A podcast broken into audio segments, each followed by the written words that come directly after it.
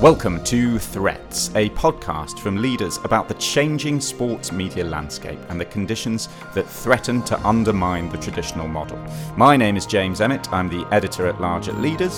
And my name is Simon Brydon, and I'm the head of sport at Synamedia. And together, we are going to be identifying the challenges keeping sports media leaders up at night. And alongside a handful of eminent industry guests, we're going to be suggesting a few ways they can sleep more easily in their beds at night. Okay, hi Simon, how are you doing? I'm very well, thank you, James. Good to have you back in the Leaders studio. Nice to be here. We've been seeing rather a lot of each other recently, recording this series, which we're calling Threats, uh, which is uh, quite a sinister title, really. We don't mean it to be uh, quite as malevolent as that. It's, it's really about the. Um, the evolving sports media landscape and the various things that are happening at the moment, this cocktail of ingredients that we have across um, the media landscape at the moment that's threatening to undermine the traditional model that sustains sport at the highest level. Um, we will introduce our first guest for the series um, shortly, but it's worth pinpointing what we mean when we talk about threats, right? And and there there are three key ones that we've identified that we're going to talk about with our guests: choice and price, viewing habits, and Gen Z. Uh, the, um, the the thing that lots of people are focused on at the moment, and fragmentation in general. And today, for today's episode, we are going to focus on viewing habits and Gen Z. Um, Simon, what do we mean when we talk about viewing habits changing?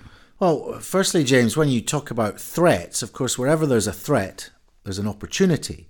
So, whilst all of these issues the industry is facing, there's also big opportunities for innovative businesses to change. But we absolutely see a change in viewing habits between the older boomer generations used to linear television, uh, getting their heads around and many successfully uh, understanding the new digital landscape.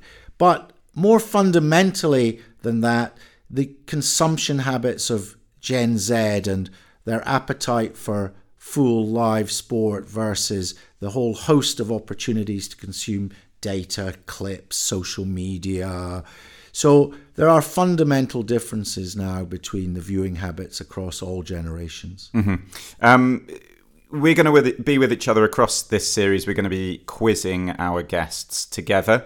Um, but you're a fantastic person to have in on this series because uh, I hate to use the word Simon, but you are a veteran. You're, you're, you're I'm not quite a boomer. You're bristling at that. I'm not. I'm not a baby boomer, but I'm I feel it in mind more Gen you've Z. Seen, you've seen a lot of sport, right? You've seen you've seen a lot of things. Uh, yeah, I have seen a lot of sport, and I do like watching sport. But more importantly, I do feel uh, that I definitely have more of a Gen Z mindset than a baby boomer mindset. Very good, very good. Um, and might I say, you cut quite the Gen Z dash as well. I mean, I'm not sure if we've got visuals on this bit of the podcast, but you're looking, as the kids say, fly at the moment, Simon. So I haven't got my sneakers, but yeah, I should have borrowed the kids. Not yet. Um, You've been um, you've been around the place, Simon. You've you've worked at all sorts of different sports organisations and media organisations across your time in your sports industry career. You're at Synamedia now, head of sport at Synamedia. You're, you're in a fantastic position to be able to comment on the, the the types of things we're talking about in this series because Synamedia, you work with all kinds of broadcast organizations, technology organizations, sports rights holders themselves. What are you seeing as a general industry response to this particular threat, the threat of, of you know, shifting viewing habits? Across all of those threats that we uh, outlined at the top of the, the show today, James, I think there's one thing that is important across all of them, and that is piracy because of choice, fragmentation, price, uh, piracy is a major threat to the sports industry, and not just from Gen Z, but from across all generations. The cost of legal media is very expensive. Uh, the choice is varied and wild. Fragmentation means it can be hard to find and not. So, piracy is a clear threat because of all of those threats. Mm-hmm, mm-hmm. Um, and we couldn't have you on the show, Simon, without mentioning piracy, of course. Um, and actually, we probably couldn't have you on the show without having a beer on it either. So, uh, should we should we get on with things and bring on uh, bring on our first guest? First beer of the day. First beer of the day. Well, potentially it's the first beer of the day. Who knows? Um, Delighted to have with us Mr. Rhys Beer. He's he's currently SVP of Platform and Content at One Football, um, which started life as a, a Scores app, really, and it is now a platform and content hub for football consumers across the world. Um, Rhys joined in March this year um, having spent almost five years at Meta slash Facebook in all manner of sports programming and content roles there. Um, before he joined Facebook, he was at NBC Universal, a much more traditional sports broadcasting um, organization, and he helped to set up. Peacock, the the kind of streaming uh, service for NBC Universal. And before that, he was at Perform, a part of the original executive team to set up DAZN to to be involved in that kind of D2C strategy and building what is still to this day a really pioneering organization in DAZN. So, without further ado, let's bring on Rhys Beer.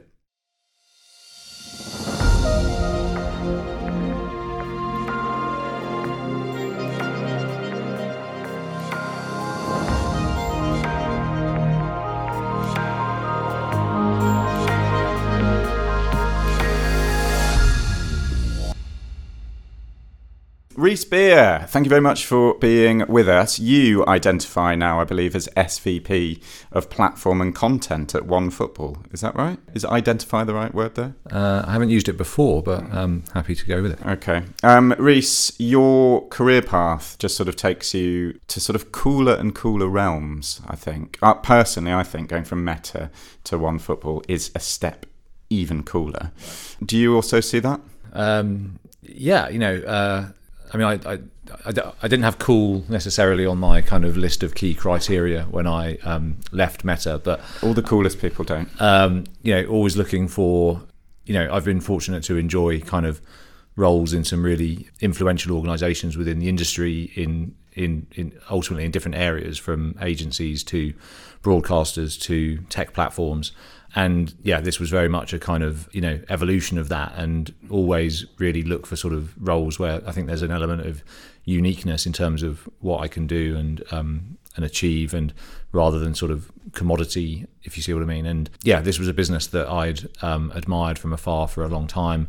I'm sure a lot of this series, the discussion in terms of attention economy and um, engaging with younger audiences, I think one football, you know, we have some really strong fundamentals and um, advantages within the space in terms of the ecosystem partnerships we have with the clubs as our shareholders, the sort of position we've always had and seen with respect to the importance of first party data.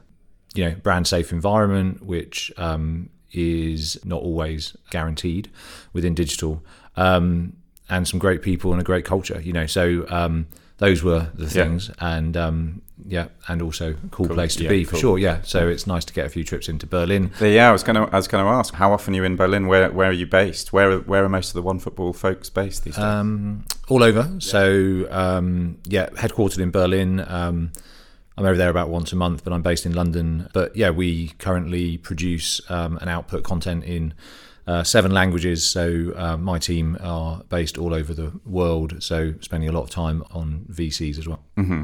As far as I can make out from your title, you are running platform and content. So you know the thing itself and what goes on it. Is that right?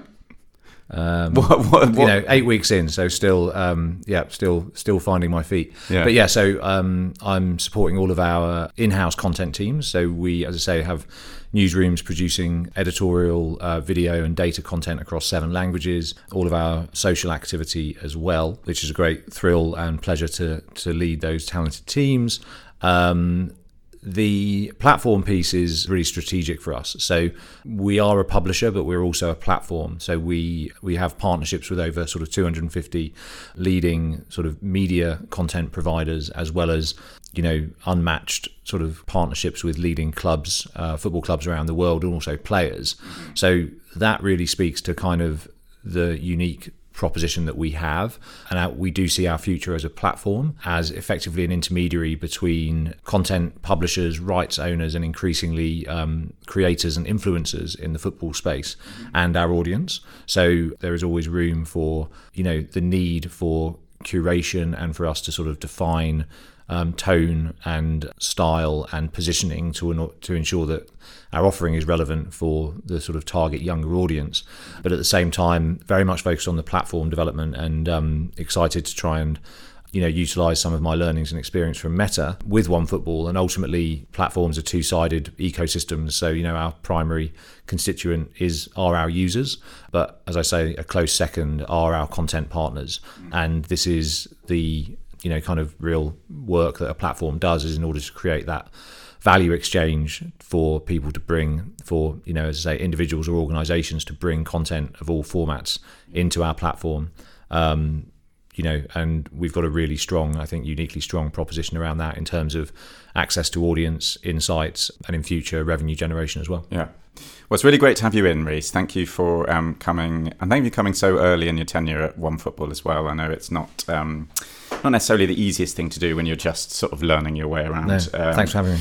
A new role. I'm delighted you come. I'm delighted that you're at One Football as well because from a purely kind of selfish perspective, I use OneFootball and I have done for some time.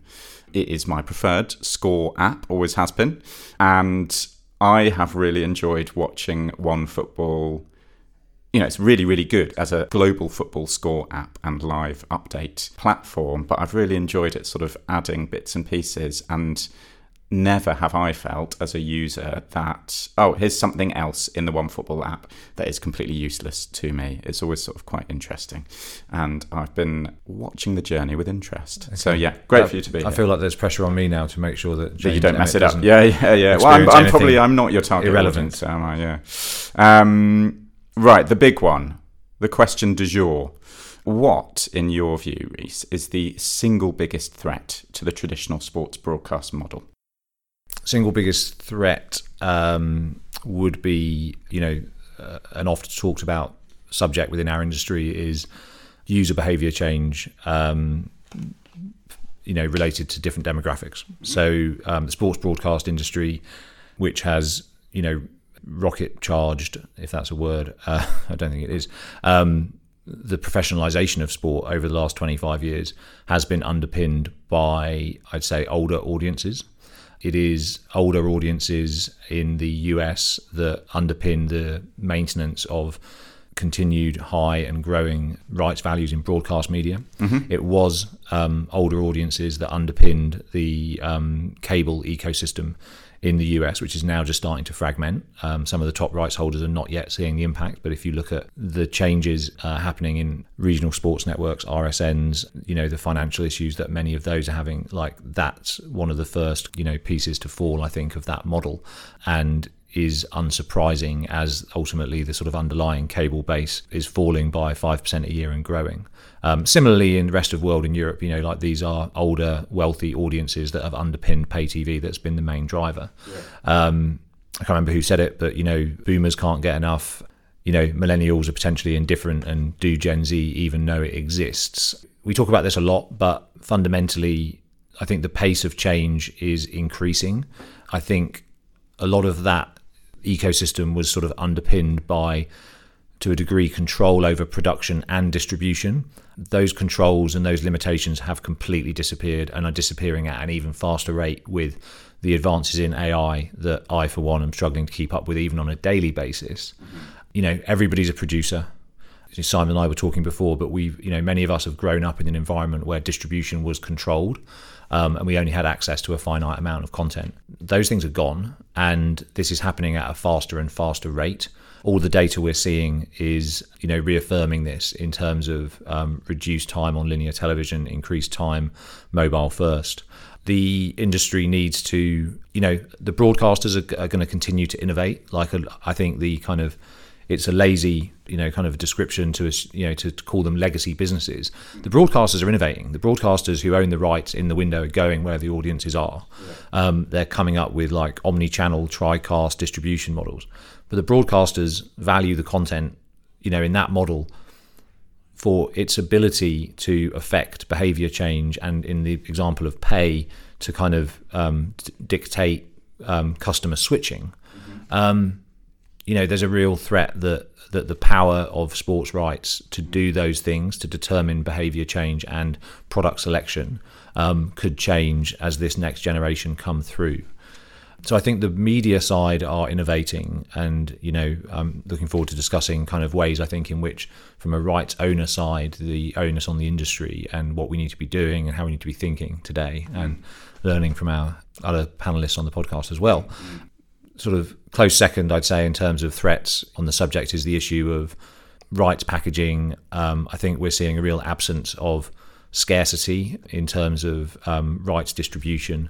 Rights distribution is ultimately, you know, value is, is, is created by competition. Scarcity is a competition driver, and it continues to be something which is, you know, chipped away at cycle to cycle.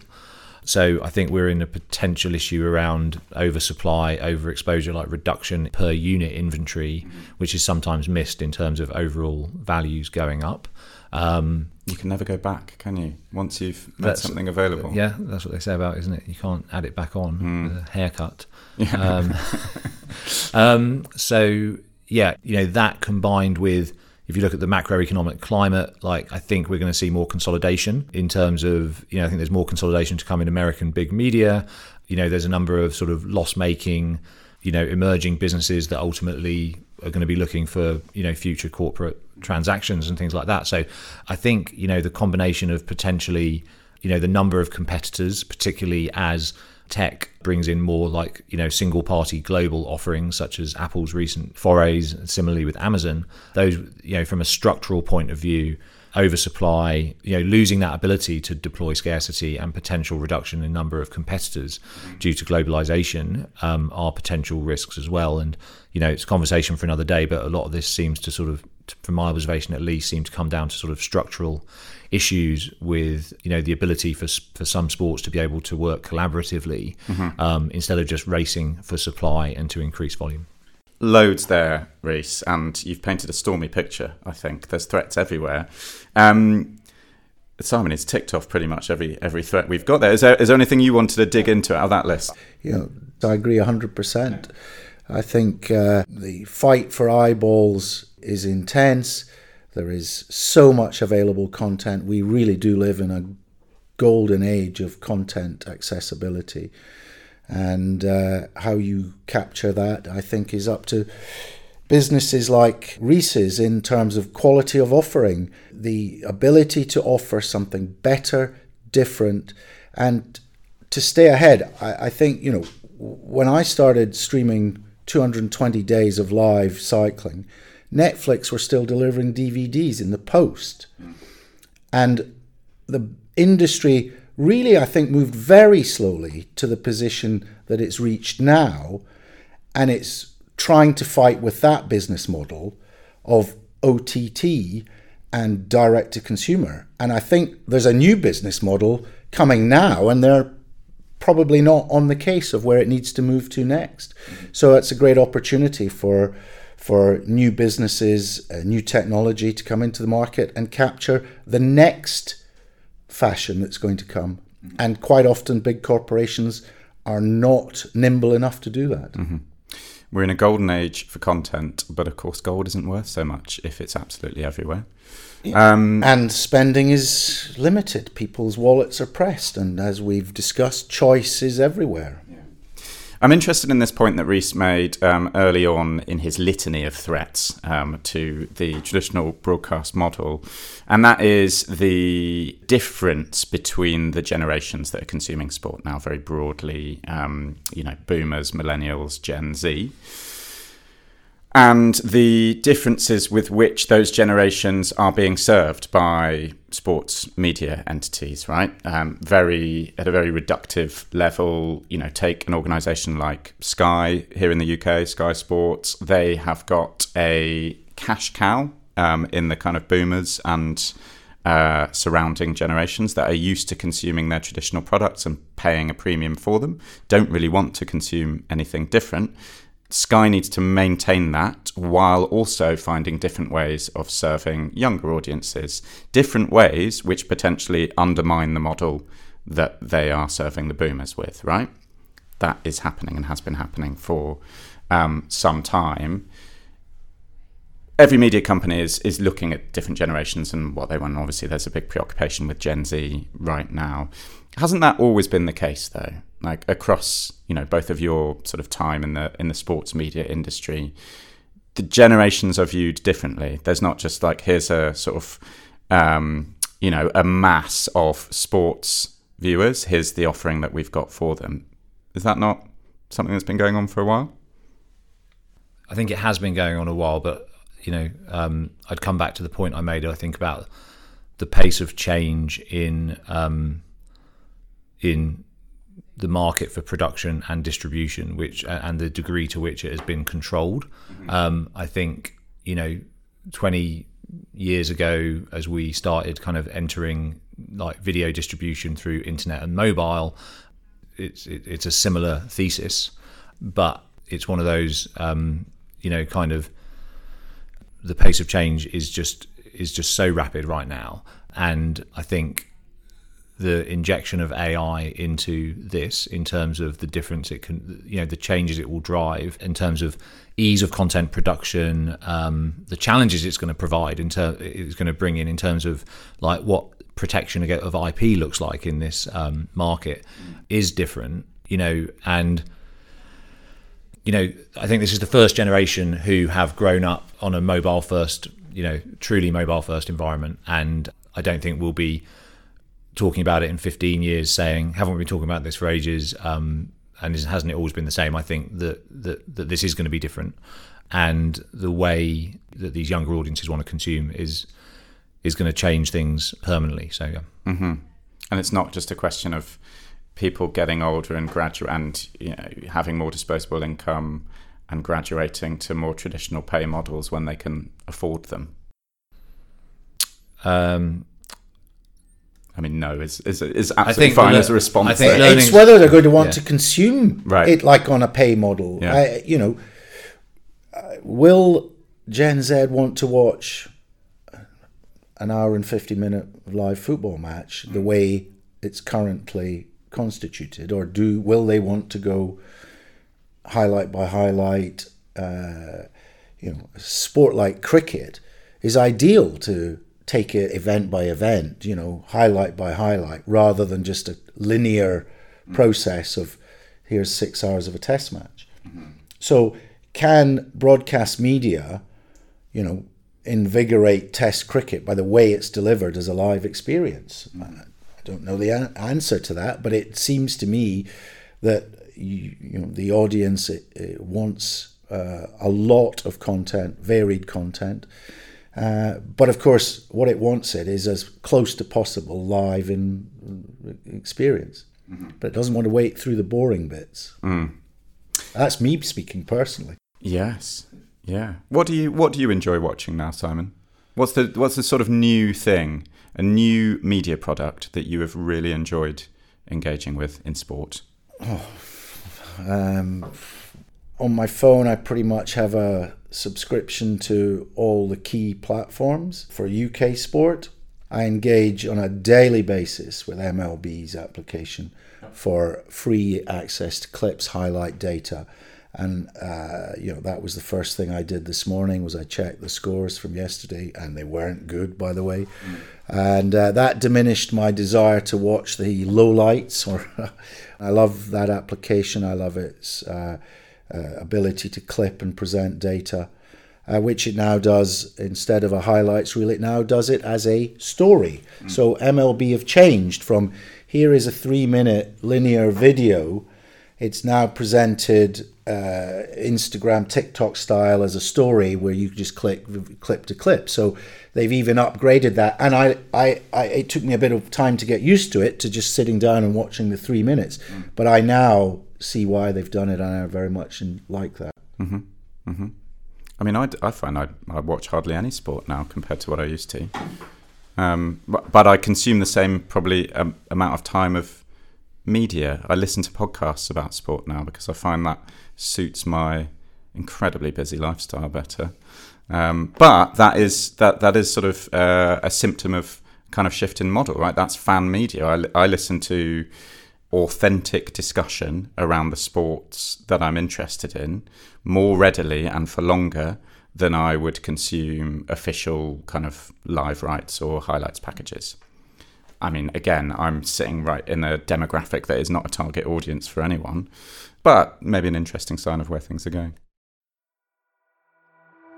I'm Max Barnett from Deltatre. And I'm David Cushnan from Leaders. And in season one of The Blueprint, our podcast series on strategic thinking in sport, we chatted with strategic leaders from the Football Association, Formula E, Seattle Sounders, New York Jets, New York Yankees, and Sky Sports fascinating, in depth conversations with people at the heart of conceptualising, executing, and delivering on strategy. And great news, Max, we've got a second series. We're going to have another set of conversations, and this time we want to dig into the heart of great strategy with people who are deep in the weeds of doing it day in, day out. Yeah, DC. And if season one was very much around the why and the what and some great conversations there, second season is really getting into the how of how people are executing strategy because it's often not publicly shared, and uh, we're not really seeing the day to day in terms of the execution.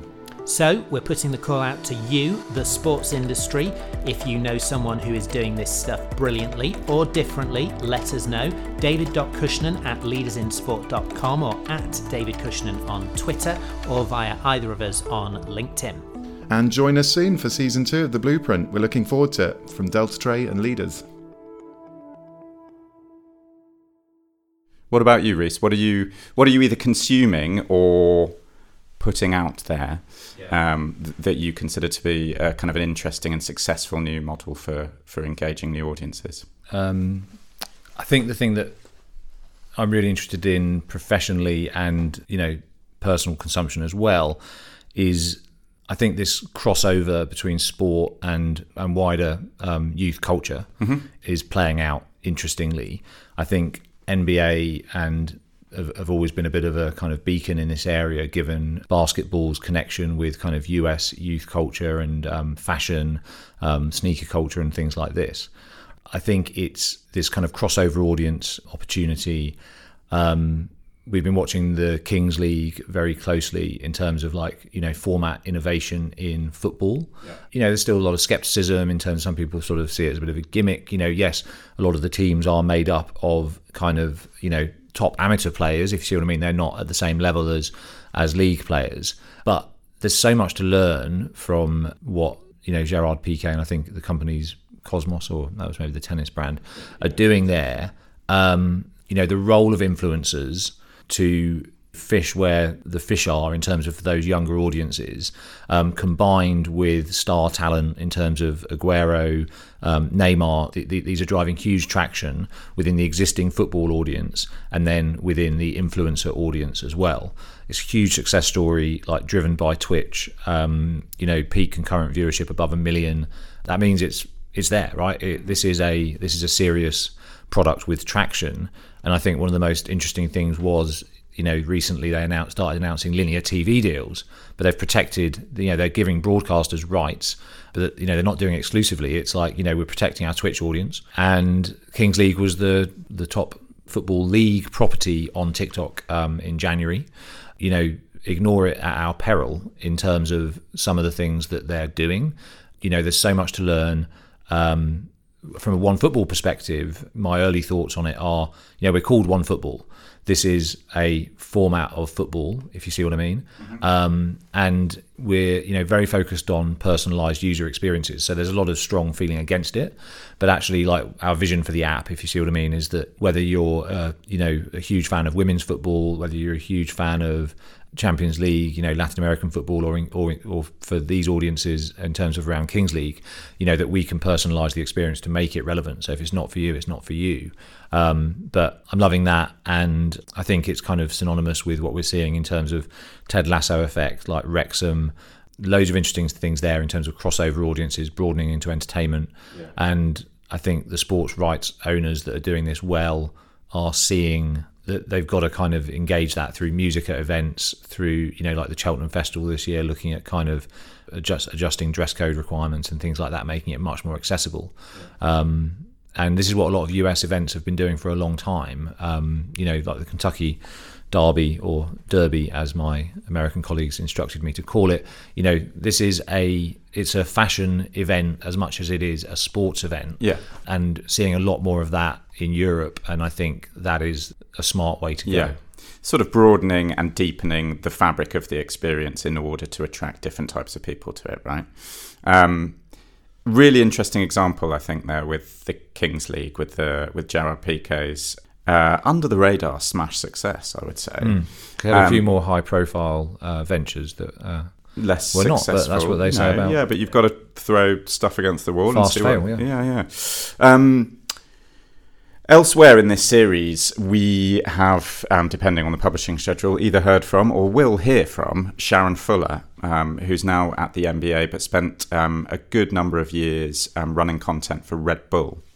And she made or will make a similar point about the possibilities inherent in starting your own thing, right? You start a new sports entity and then you have a blank sheet of paper available to you for the kind of media distribution of that. Clearly, this has happened with Kosmos's uh, Kings League as well. You are not bound by what's happened before, you know, in terms of the what the media production and distribution looks like. You ran through the smart stuff that Pique's lot are doing with Kings League. Is it even possible for a more established football league to do something like that? You know, League A, would they be able to rip things up and come up with a kind of Twitch first strategy and, and that kind of thing? um, I A think question for both of you. I think guess. format innovation for existing football bodies under the FIFA umbrella, if you see what I mean, is obviously uh, limited, right? Uh, you can't change. They're not going to be changing the length of the match anytime soon. Size of the goalposts, um, you know, format for ending games. Could you know, have people wearing masks though. They could probably bring that in. that was I, I enjoyed that. The, the- I mean, that yeah, the mask, the masked um, Chicharito is Yeah. like brilliant. Like that's like crossover with Masked Singer. If you see Yeah, what I mean. yeah, it's yeah, like yeah. th- It's you know, amazing, yeah. go, go and borrow things that are working elsewhere. Uh, yeah, like that stuff less so. From a consumer experience perspective, if you look at you mentioned Sharon and the NBA. The la- the recent NBA launch, which got a lot of profile with Adam Silver inserting himself as an avatar into the match, like that is so cool. Like they've always been like you know. I mean, Simon mentioned MLB, absolutely. Like though, and, and MLB were those guys, weren't they, Simon? Twenty years ago, when many of the audience were probably still at school. Um, but you know, that was who we looked at, and they created an amazing business in MLBAM. Um, it gets a bit boring to quote the NBA all the time, right? But you ask about a, a European federation that late, you know, they they held a B two B comms event that looked like an Apple product launch, right? Adam Silver inserted himself into a match. They announced new features on their app that was so full of customization, the ability to change commentator to include influencers and celebrities. Um, they included the ability to select the level of graphics and data led enhancements that you want into your feed. Um, they are offering a product which enables you to um, view the match as if it's streamed into a different location with their ad boards retained. Can um, existing properties in, in Europe and in, and in football do more? Yeah. I mean, I, I was just so impressed. I continue to be so impressed by that um, appetite for innovation Yeah. and, and, and boldness of their approach. It's amazing that the NBA can do that and continue to do that, even though they are one of the big, biggest revenue generating sort of sports media entities in the world. You know, they're not uh, encumbered by the fact that the model is working for them. Yeah. I mean, it probably comes back less to like the ambition or the ability of the people in these organisations. Frankly, because I, you know, we we know many of them, and they're and they're all brilliant, and many of them brilliant. Yeah.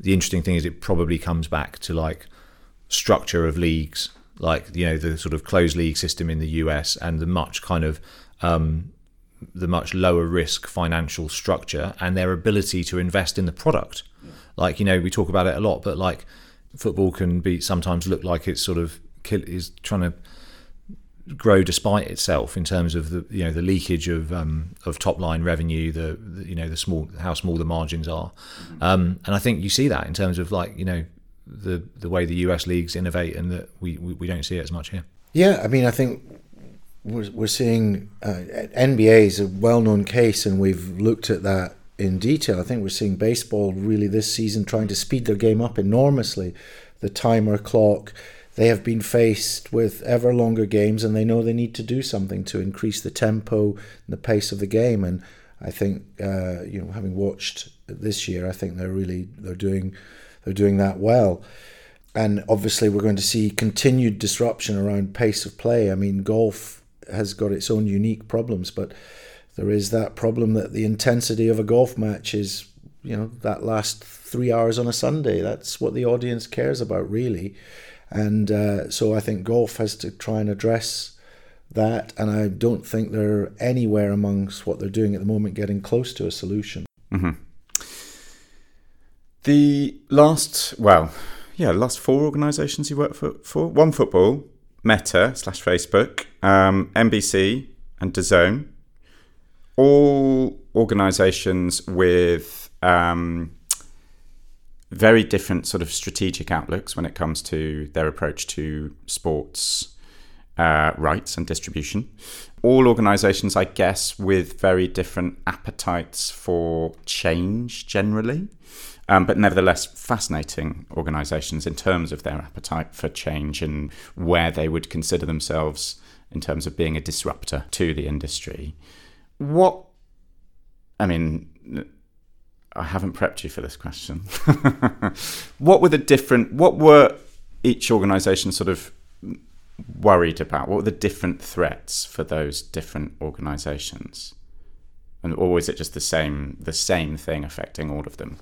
For example, with Meta, I mean, you must have got bored by the amount of times early on that you were asked to, you know, when are they going to buy X and X, you know, such and such a, yeah. a live right? Not as bored as I was Never. by the requests to uh, help on people unlock their accounts. Sure. um, I'd I'd probably you know it's easier to group DAZN, NBC Universal, and, and, and to a lesser degree OneFootball together. Yeah. Um, you know they are because they're all in on sport, right? Yeah, yeah. They're, and they're, they're they're sort of. I mean, we're OneFootball now. We're we're, we're probably more of a tech product led organization where content is key, but still very media related organizations. Um, the main thing during my time at Perform Group and um, subsequently DAZN was an appetite for direct consumer, and that created the ultimately the split and the the movement of the Perform Group business into the Stats Perform merger or acquisition. I can't remember what it was, and then the creation of DAZN. So we were traditionally a very predominantly B two B business.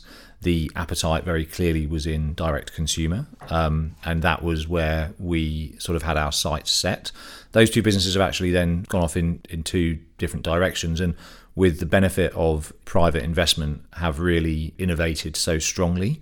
Um, there's enough discussion around DAZN's finances and, and future that you know I don't need to add to it here today.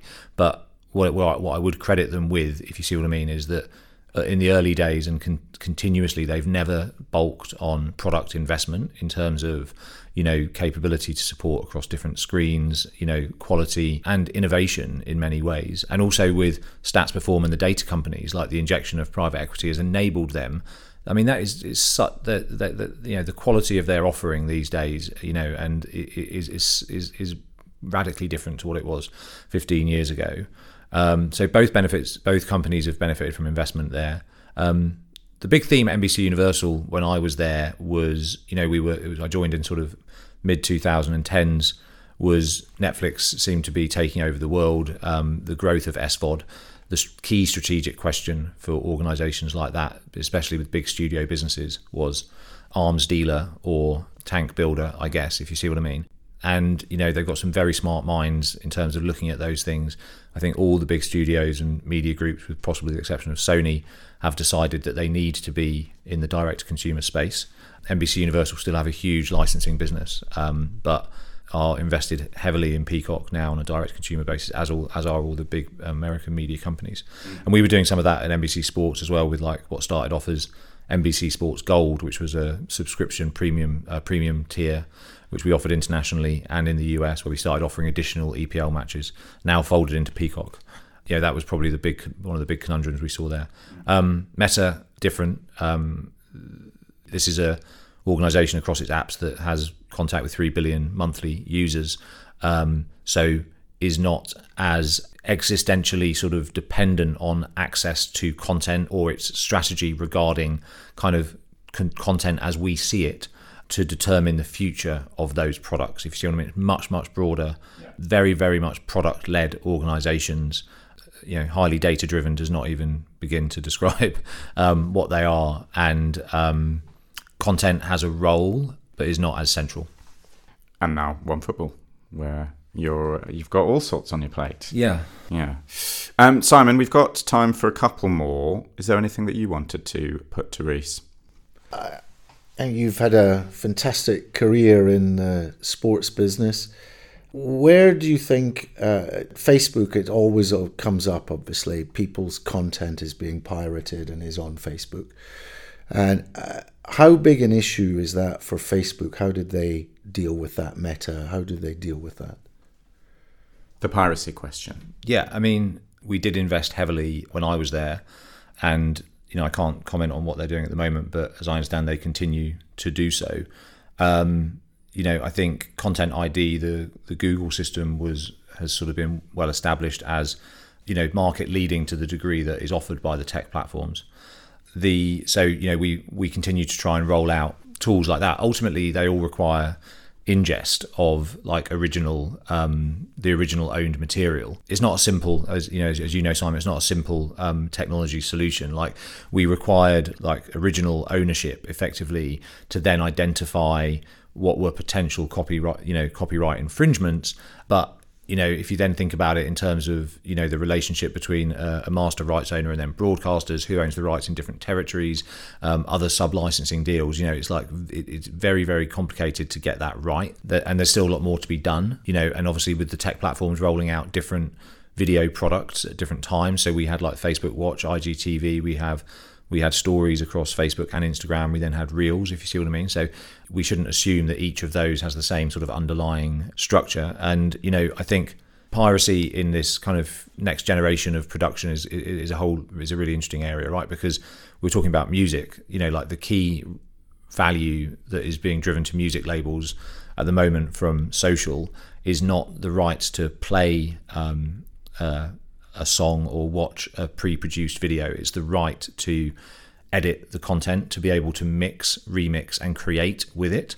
Um, is not, you know, I haven't got the answer here, but um, broadly speaking, directionally, I would say if I was sat in a rights owner's seat, this is something I'd be thinking about as a new set of rights, um, which is kind of what am I, what am I offering into the TikTok and Instagram and you know Twitter and Facebook and Snap production suite to enable content creators around the world to create content using my material and it's a complete mindset shift if you see what I mean from going from protection because you know they will create they will either create using other people's IP which arguably is a downside or they'll steal or they'll IP continue anyway. or, yeah. or potentially they'll continue to steal yeah so there's one new idea come out of the yeah. podcast for I, you. I like it. Uh, I mean, and on that note, I mean, you mentioned Kosmos earlier. I wonder whether there is a particular um, deal or company or um, model in general that you are particularly interested in watching to see how it develops. Um, personally, I'm watching Rhys. I'm watching OneFootball. I'm watching, you know, the development of OneFootball versus the development of LiveScore, for example. I think that's fascinating to see the two kind of different directions two organisations with fundamentally similar kind of origin story have. What are you watching? Yeah, I mean, Football so co. um, a couple of things that you know we're leaning in on at the moment in that space in terms of like new monetization opportunities would be pay per view, which is something that we which has not really been like broadly available within the way rights are structured. So Germany is our home market and our biggest market, um, and we have some pretty well established partnerships now with like Magenta Sport and with Sky in Germany, and more recently with DAZN. And the thesis there is we generally have a younger audience across our app, you know, that potentially are not the existing um, subscription market. Um, we are driving good numbers on pay per view and with with those partnerships. The concern from the broadcasters, understandably, which you know is as, our partners, um, is also our concern because it's got to work for both parties, is cannibalization risk, and we do a lot of kind of work on the data there to try and validate that this is complementary, but that's definitely one to watch. And then also in Latin America, we struck a deal with CONMEBOL, which is also quite unusual because we have acquired in-game clip rights. You know, these are often held by the broadcaster and are often um, utilized, but you know, selectively because it's about maybe potentially driving um, viewership into a, a live, their own live product. Whereas we've just uh, have a rights partnership, which is about that content standalone. So both of those are kind of like content and rights innovations that speak to kind of this sort of new ways of that maybe younger audiences want to consume more microtransactions as they want to see the action as it arrives. You know, we're very fortunate to have strong app products with both Android and iOS, and we're able to utilize the fast push notifications in a sort of buzzer style to draw attention to that. So those are two things I'm super excited about on our side. Um, then more broadly, live shopping and like social commerce is definitely one to watch. Hundred billion dollar market in China, uh, just on Douyin in um, China two years ago. So probably at the rate they were growing, over 150 billion now. I think it's uh, it was estimated as a hundred million dollar total market in the US as well. Yeah. And I think that social commerce, social discovery piece is really interesting. And yeah, for Fanatics going into that with Fanatics Live, um, hired some great people, super interested in that space.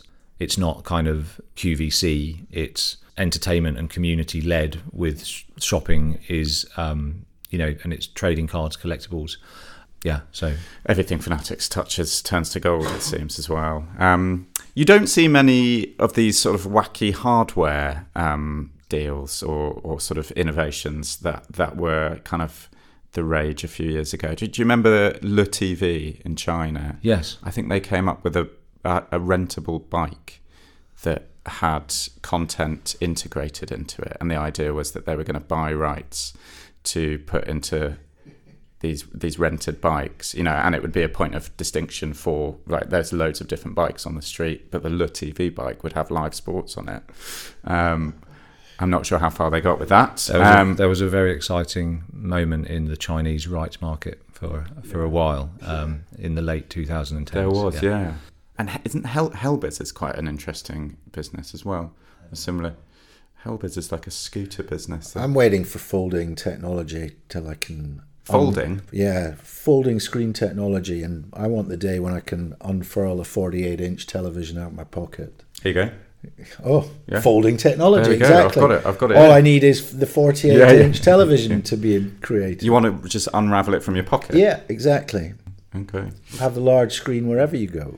What are you watching there, Simon? Uh, beyond, you know, the um, the evolution of folding technology. Uh, well, I think I touched on. I think you know, in this day and age, I think there's a real demand among all generations for live event experiences. I think in music, we have accessibility uh, to music 24 7 on the model they've got. I think it's been invigorating for the, the live music market. I think people are looking for real life human experiences. I think that was happening before COVID and even so after COVID. And of course, that plays into sport as well. So I, I touched on this before. I really think what a lot of clubs and and federations need to look at is the television experience in venue for those fans. You know, I'm afraid, you know, the large screen at one end with an occasional replay isn't good enough. I think, you know, our in stadium streaming technology to change completely the, the viewing experience uh, in in close to live, real time catch up. I think the media world now has to look after that live attendance audience as well. And I think there's a lot can be done. That doesn't matter whether it's football in the stadium or Formula One, where the cars are out of your, you know, there's a whole host of opportunities to increase and improve on that in stadium.